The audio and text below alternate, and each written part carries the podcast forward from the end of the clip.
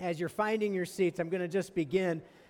I'm going to start this message time with some information about our, uh, our potential build. This is the structure that we're looking at, given the growth that we're seeing, the overall structure.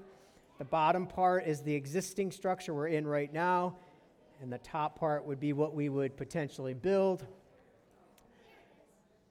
There's a closer look at what we would potentially build.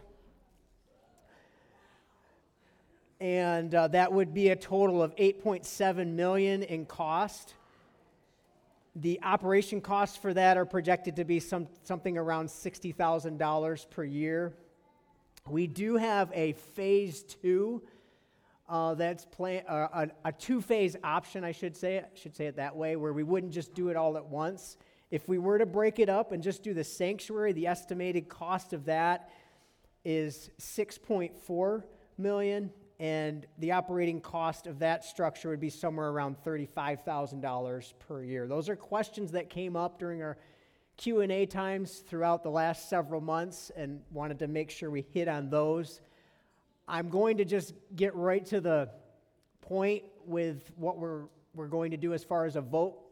But I do want to say if you have any questions or concerns, those that have been that have come our way so far have been so good and so welcome. Not everybody agrees on what we should do, but it's good to hear from everyone, and I want to encourage that to continue to happen.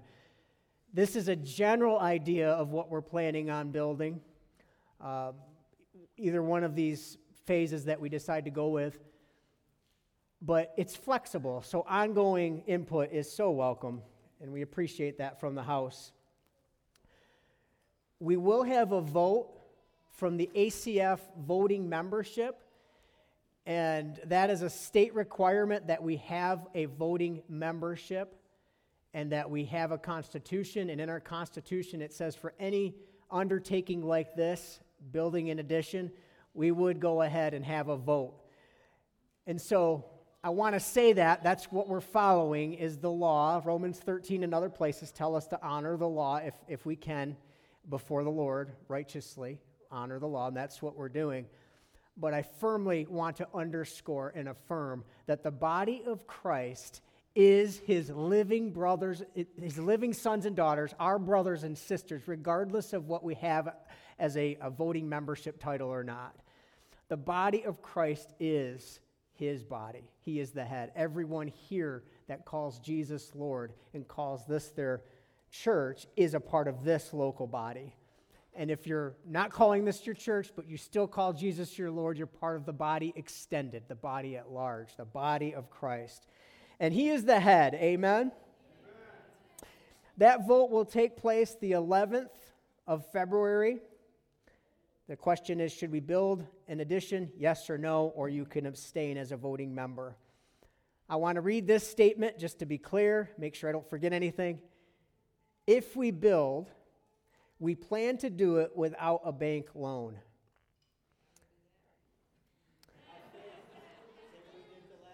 Uh, let me continue, if you would. We will look to raise a total of $1.7 million before we break ground. And that's if we build. Communications on giving will follow the vote pending the outcome of the vote. I want to thank the numerous people that have contributed their thoughts, concerns, and questions thus far. Your input will continue to be welcomed following the vote, as the conceptual design will require further fine tuning. And that is if we move forward with building. If you have any questions or concerns regarding the vote, the design, anything, please do not hesitate to approach any of your elders, your trustees, and or deacons. These are wonderful men and women of God, and they have answers that they are willing to share. And if they don't have the answer, they'll discuss it with the rest of us, and we'll get you an answer. I want to say unequivocally that you are free, free indeed in Jesus, to vote whatever way you feel led to vote. And we will take it seriously. Whether it's a yes or a no or an abstention, we will take it seriously. That said, you'll notice a pink form. The ballots for voting members are available on the way out. Deanna will have those available for you. You just have to sign your name so that we can keep track of the voting members that have picked up ballots. For everyone here, including voting members, also non voting members, we're doing a referendum poll, if you will.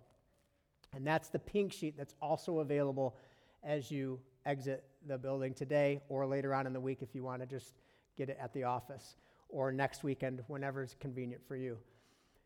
The reason we're doing a referendum is because over two thirds of this congregation right now is comprised of non voting members.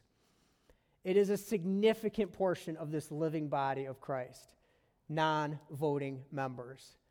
And so we want to gauge those that may not be a voting member but are still committed and want what God wants to happen in this particular local church. We want to engage you and we want to understand where you're coming from. It would be something to have a voting membership vote for the building, but the majority of our congregation right now say no. We would take that seriously and we would have to pray that through. Um, I don't think that will happen, but it may, and we're going to have to follow the Holy Spirit if it does. It's important to us for everyone to have a specific say and a clear say whether or not we should build. And so that's what the referendum poll is. So just to be clear, those who are members should pick up two ballots today if you can, or later on in the week or the following week, whenever you are able. A, a yellow one and a pink one. Those that are non voting members should just pick up the pink one and you can put those in the giving box, or I think there's a, a slot out in the foyer that you can give, you can put that in. Uh, but wherever you decide to drop that off would be great. The uh, just just just to make sure I'm crystal clear as best I can be. Uh, should we build an addition is on the refer- referendum poll. Uh, bef- but please put your name on that. We, it won't count unless you have your name on it, um, because. Uh, and again, you can say no. It's it's really okay. You could say yes. We're it's we're just trying to follow the Lord. It's as simple as that. But please put your name on it so we don't have anything counted twice. And like I said, the question on the referendum should we build an addition? Followed by how would you support? How would you support? Obviously, if you say no, you're going to say no. I'm not going to support, and that's fine. It really is. But prayerfully, ministerially, and uh, with finances. For those that um, maybe gung ho about building. Uh, is it a question that's okay? Go ahead, Ellen. Good question. She just, Ellen just asked something that I was very unclear about ministerially. what do I mean by that on the referendum? Thank you, sister. I appreciate that. She's an editor. She keeps me on my toes in a very good way. I bless her. I love you. Um, so, for instance, if we are, whether or not we build, but certainly if we build, we're looking for volunteers to help out with ministries. We are behind the scenes right now working on ways to communicate our volunteer needs. We've come up with a list that will be communicated forthwith at some point. But how, how, how do we actually engage volunteers? How do we invite? We're working on that and some more information will be coming. But it's really important. Um, if, if, you're, if you're here for any length of time, you'll know we're growing. Uh, we've, we've passed the 300 mark. We're probably around the 350 mark. Praise God. and people gather together in His name, and He's lifted up. And it's anticipated that we'll grow further. We need volunteers for that. Things like kids' church, nursery. If you're good with a music instrument and you feel God is leading you to help out with worship, those kinds of things. I'll be able to give you, or of, some of our trustees, I think, are working more on it. At least I'm delegating to them to work on that because I just don't have all the time to do that. But we'll be releasing some more volunteer opportunities. But that's what it means by ministry, if you're able to help, help out with ministries. Thank you for the question, Ellen. Um, just some pictures I wanted to show by way of an illustration. The buildings to the left and upper left hand corner are European cathedrals that have grass growing through the sanctuary floor, ceilings open, and no windows. Comparatively, spending millions of dollars on a physical structure that is now vacant.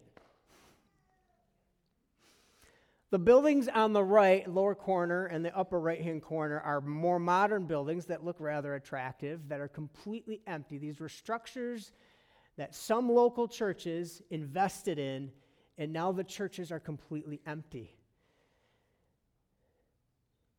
It is significant when the Paul, through the Pauline epistles, Jesus himself says he will build his church, but the body is referred to as people coming together in his name. It is not a building. If you are someone here that is gung ho about building, yes, let's do it. I want to check you just a little bit. Make sure it's the Spirit of God that's leading you, not just the eye candy of a new structure or the physical pleasure, however you want to phrase the, the niceties of a new structure. Make sure it's God who's leading you because history is full, contemporary and through the past, of church buildings that are now empty. That church in the upper right hand corner used to lift up the name of Jesus, it is now a Buddhist monastery. So let that rest. If you're someone here today, I want to just show you this picture, and you're, you're just so gung ho against, against building. I want to check that a little bit, okay? Again, you're free to vote the way you want to, but make sure it's the Spirit of God leading you. One way or another, we are a growing church and we need volunteers, as I just described. If you're one that's going to vote no, I want to encourage you to specifically help us open up our Saturday evening services.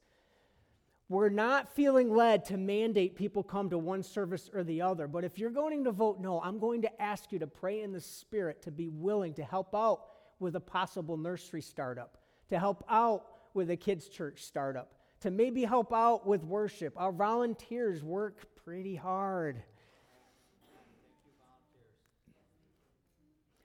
If you're going to vote yes, we're going to grow between now and the time that we go into the new building, if we pass the building. I want to encourage you to volunteer as well. Just follow the Spirit of the Lord. This is not a manipulation tactic, but it is some truth that I feel the Lord wants me to share. He says, Be willing to serve. Thank you, Lord, that you do call us your sons and daughters, and we do serve you diligently by your grace, Holy Spirit. I want to remind the house that this is a picture of our vision. You may look around you and see the problems in this land, but I want to assure you that Jesus sees a promised land, a land that the Hebrew culture in the Old Testament describes as flowing with milk and honey. In other words, in modern day vernacular, a land filled with blessing. It is the very reason Jesus taught us to pray, Your kingdom come, your will be done on earth as it is in heaven, because He has heaven's intention for this earth and for this people that He's created. And so, right now, Father, we pray, Your kingdom come, your will be done to this earth that we're called to influence as it is in heaven. In name of Jesus. Amen. That's some 17,000 square miles that we're called prophetically to influence. With us at the epicenter, a 75 mile, square, 75 mile radius completely surrounding us. I've never showed you this before, but I wanted to. That yellow box right in the center with the little offshoot and the white box below it represent two townships within Jefferson County the town of Brownville to the north and the town of Hounsfield to the south. We, right on the river, are in the very center of these two townships. The population of the town of Brownville is 5,800 people, according to a census a couple years old now. The population of the town of Hounsfield is 3,300 people. This is approximately a 100 square foot area, far smaller than the area at large that we're called to influence. It doesn't include the towns of Lyme, the towns of Henderson, Pamelia, Adams, Clayton, Cape Vincent, all these other townships that we have represented in our body. The point I want to make is that just in the two townships that we're a part of right here, we have about 10,000 people. It is far too small to expect God to just say that a thousand people should gather in this house of worship. That would only be one tenth of the people just in these two townships. And that's only a small fraction of the amount of influence that we're supposed to have, that God has called us to have. I want to encourage us not to think fancifully in our flesh, but to think greatly and with expectancy of the great things that God wants to do. He wants to enlarge our faith, expand our capacities to dream in truth, to dream in faith. He wants to persuade our hearts of the substance and evidence that's what faith is the substance and evidence of what he wants to do in this land. In the name of Jesus, our mission is to live in the light of Jesus Christ, revealing God's love, transforming lives, restoring true hope. Praise God. If you'll give me a few more minutes, I want to focus on that first descriptor our mission is to live in the light of Jesus Christ, the first descriptor, revealing God's love. How many know that that's how God defines himself through his apostle John? 1 John 4 8. God is love. It's a big deal. And I'm convinced that my love needs to grow, your love needs to grow, and as it does, great things are going to happen. He's wanting his love to be on display because the world is void of it and desperately needs it. There's a God shaped hole in every single heart that does not know God, that does not know him, and it's called love, his love. In John chapters 13 through 17, five chapters out of 21 chapters of John, a quarter of the Gospel of John is spent in a few hours of time where Jesus is addressing his disciples the evening before he's crucified. In verse 34 of John chapter 13, we read his words to his disciples directly, but also to those who follow, as we read later on in his farewell address. He says this A new commandment I give to you that you love one another as I have loved you, that you also love one another. He has previously told us, at least in the Synoptic Gospels, two simple commandments love God with all our heart, soul, all our mind. Luke has it, our strength. And the second being like it, love our neighbors as ourself.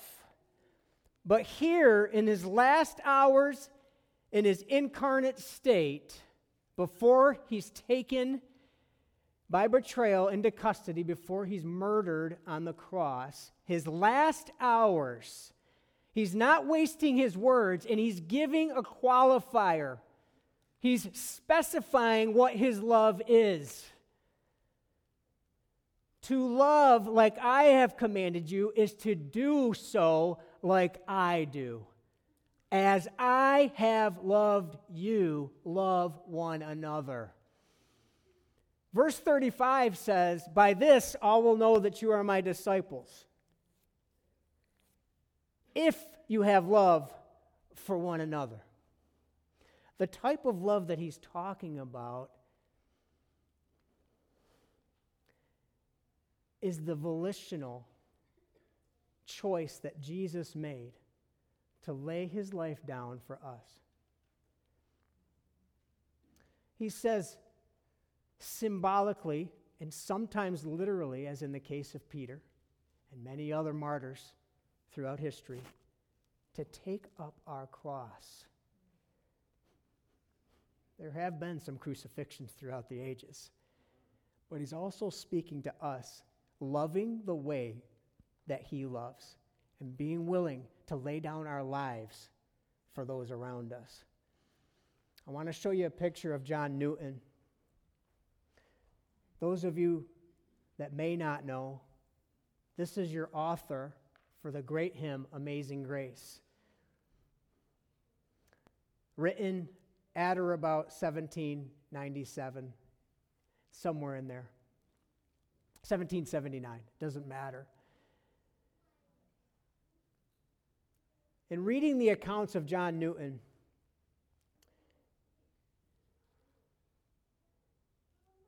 slave revolts on board ship.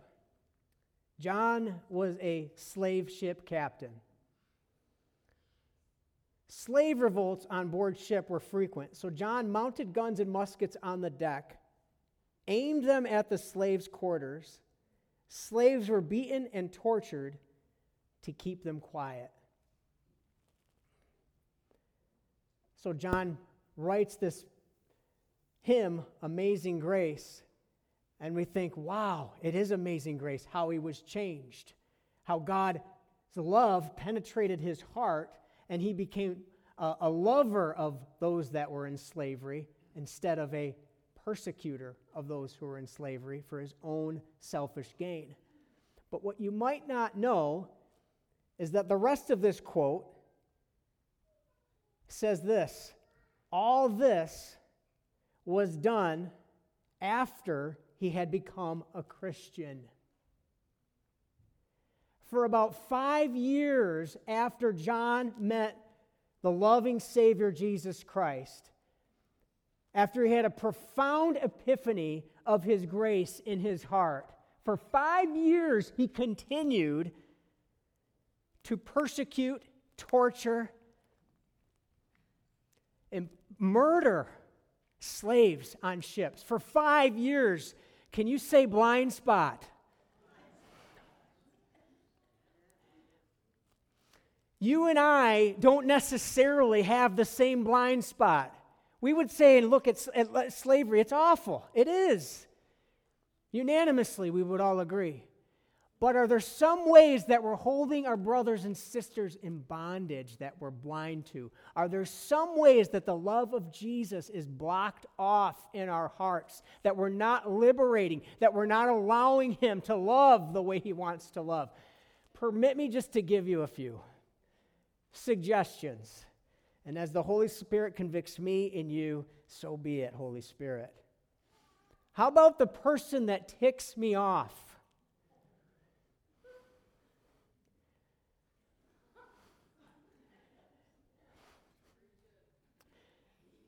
And it's not just a person cutting us off on the highway.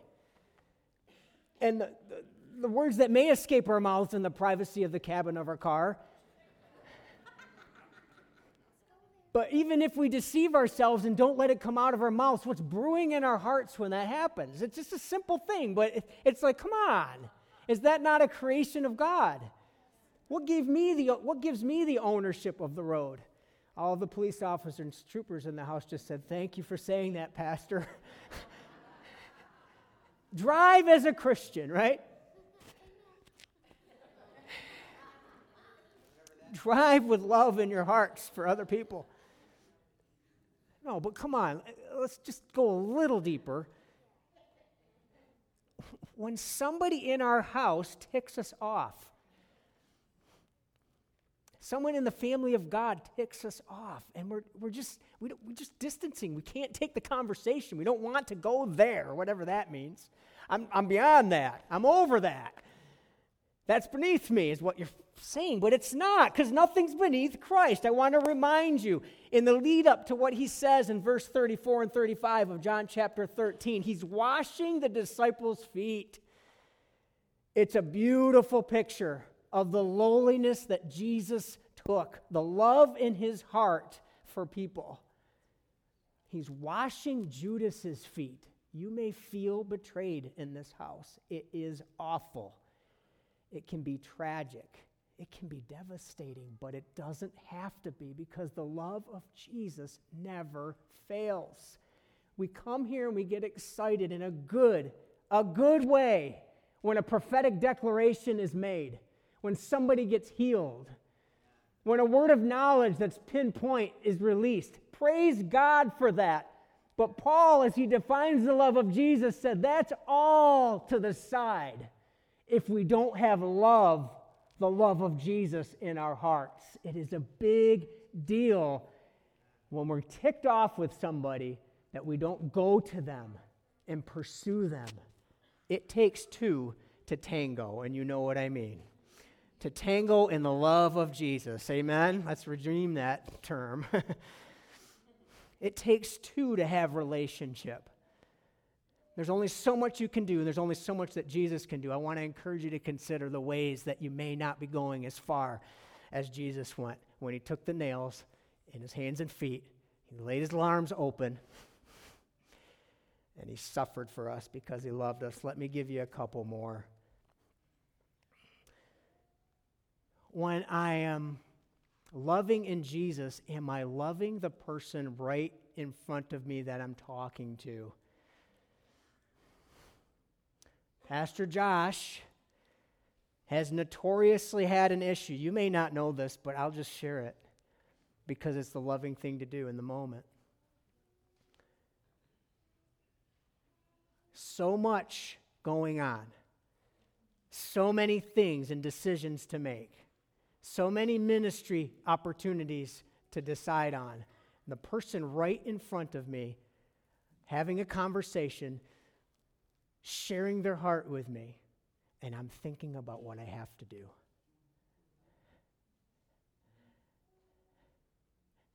Jesus never once overlooked the person in front of him.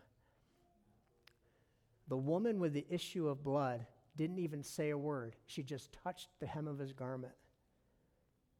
He stopped the throng of the crowd around him. He stopped and he attended to her. Zacchaeus is on a sycamore tree looking at his Savior, doesn't say a word, but Jesus, in sensitivity to the Holy Spirit and an overwhelming love in his heart, he stops and says, Zacchaeus, today I'm going to eat at your house. And salvation comes to his house. Jesus was tested in all ways that we are. He was tempted to overlook the one right in front of him. Try this on for size. When I'm in a conversation and someone's opening their heart to me, and all I can think about is what I'm going to say next. I'm engaged in my own selfish projection of what is going on here, what I want to put into the conversation, what I want to communicate, and I'm not listening. Wow. that is a continual opener for me. Am, am, I, am I coming across clear? I see some heads nodding. Yeah. Give me just a little more time. I'm going to give you one more. There's a list here, and we might, we might go into this a little bit next week too. How about the one I have wronged? The one that I have offended. Yeah, we need to forgive when we're offended. But how about the time where I offended and I don't think I did anything wrong? I, I that's your problem. Yeah. You see the love of Jesus in that, right? He offended in perfection. He is a rock that makes men stumble. He is the one that they trip over. It's a righteous offense. You and I, we're getting there, but we're not perfect yet. We need to take a note from our Savior. Lay our lives down for each other. When I have wronged someone, oh, I really don't want to say I'm sorry. I re- do I really need to ask for forgiveness? Do, do I really? D- yes. the only thing that's holding you back is the very thing that God resists. It's called pride. For brothers and sisters, for this to be the house that Jesus prophesies and prays for, will be a house that all men see that is in Him. For this to be the house, it has to be distinctive of the world. There's no apologies in the world, very few. It's only when you get what you want in this world, when you can climb the corporate ladder. I'll, I'll make sure I put a good face on, etc., etc. But in the house of God, the living God, the love of God needs to flourish. It's humility that ushers in the grace of God. We are desperately in need of that. This is a house that is repeatedly accoladed in my ear every week People come into this house and they don't even know that we have a prophetic declaration over us that we would be a hospital. They don't know that. This is a hospital, spirit, soul, and body. The Spirit of God moves and people receive healing. People that don't know that come in, you know what? This is like a hospital. I received a healing in my soul, I received a healing in my body.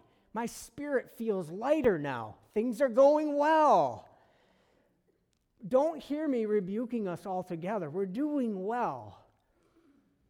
But there are some 9,500 people outside of these four walls that need Jesus. And Jesus gives us the prescription how to reach them to love as he loves us. Amen? Amen. Let me just read to you a little bit more from John chapter 14. Jesus is not wasting his words. He says, If you love me, keep my commandments. These are the last hours of Jesus on earth before he's crucified. In 15, verse 12, he says, This is my commandment that you love one another as I have loved you. And let me just pound it home in love and in truth by the unction of the Holy Spirit. He goes on to say in the immediate next verse, verse 13, Greater love has no one than to lay his life down. Let us do it. In the last words of Jesus, again, the last phrasing of his longest prayer on Scripture, John chapter 17, his longest prayer in Scripture. He's closing out his farewell address and he says, I have made you, Father, I have made you known to them and will continue to make you known in order that you love that that the love you have for me may be in them and that I myself may be in them. This is the prayer of Jesus that he would be inside us in full. We know in part, we prophesy in part, we're being made into his image. There's more for us to experience in his love. I want to invite you to stand to your feet if you'd like. We're going to take communion.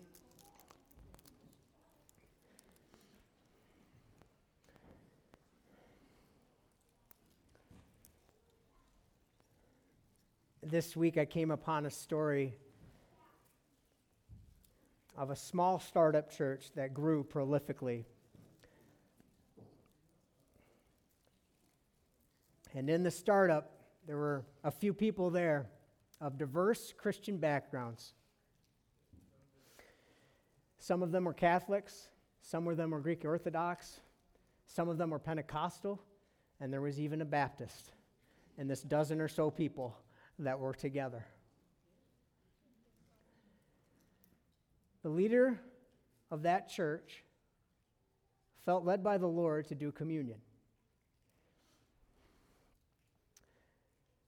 And so, because of that diverse denominational background, he had some different perspectives in this small startup church on what communion actually is. And so, when the Pentecostals accidentally spilled the fruit of the vine. There was a Greek Orthodox brother that came over and started wiping it up because he viewed that in his theology as the blood of Christ. If you don't know anything about Greek Orthodoxy, it's similar to Catholicism. They take very seriously the elements. They have a high view of communion. I'll go on the record as saying sometimes I've had too low of a view of communion. It's been just a symbol. In my Pentecostal upbringing, it's been just a symbol. But the words of Jesus, he says, this is his body. And we can get into the mystery if we want to of whether or not it actually becomes his body. I don't even think we need to go into that doctrine. What we need to be focusing on is this is serious. This is a love demonstration. It's a sacrament similar to water baptism in which we experience the presence of our loving Savior. Some may take too high of a view of communion, some may take too low of a view of communion. But let's love each other and respect each other. That said, don't dump your juice. There are Catholics among us. There, I'm serious. I'm serious. I'm glad you can laugh about it. Let's be reverent before Him. And part of being reverent before Him is us loving each other and respecting each other, preferring one another. Jesus, we thank you for your body broken for us. It was a crystal clear demonstration of your love for us. As we partake in remembrance of your body broken, may your love be a revelation in our hearts and souls. In Jesus' name, amen.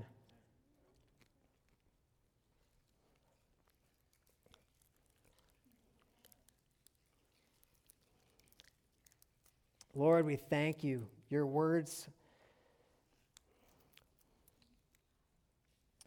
in the last few hours of your life, this is the new covenant of your blood. It's your life source that we are partaking of in the Spirit. And it was your love that led you to spill out your blood.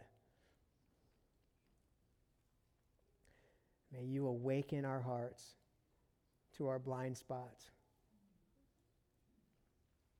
where we've been offended with each other.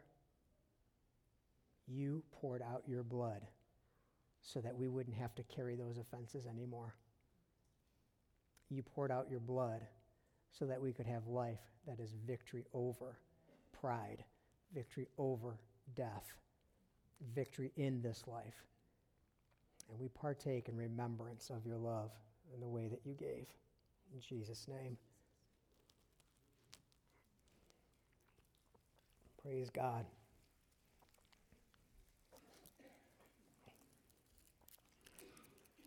I want to release you with this note. There's quite a few denominations that are represented in this house.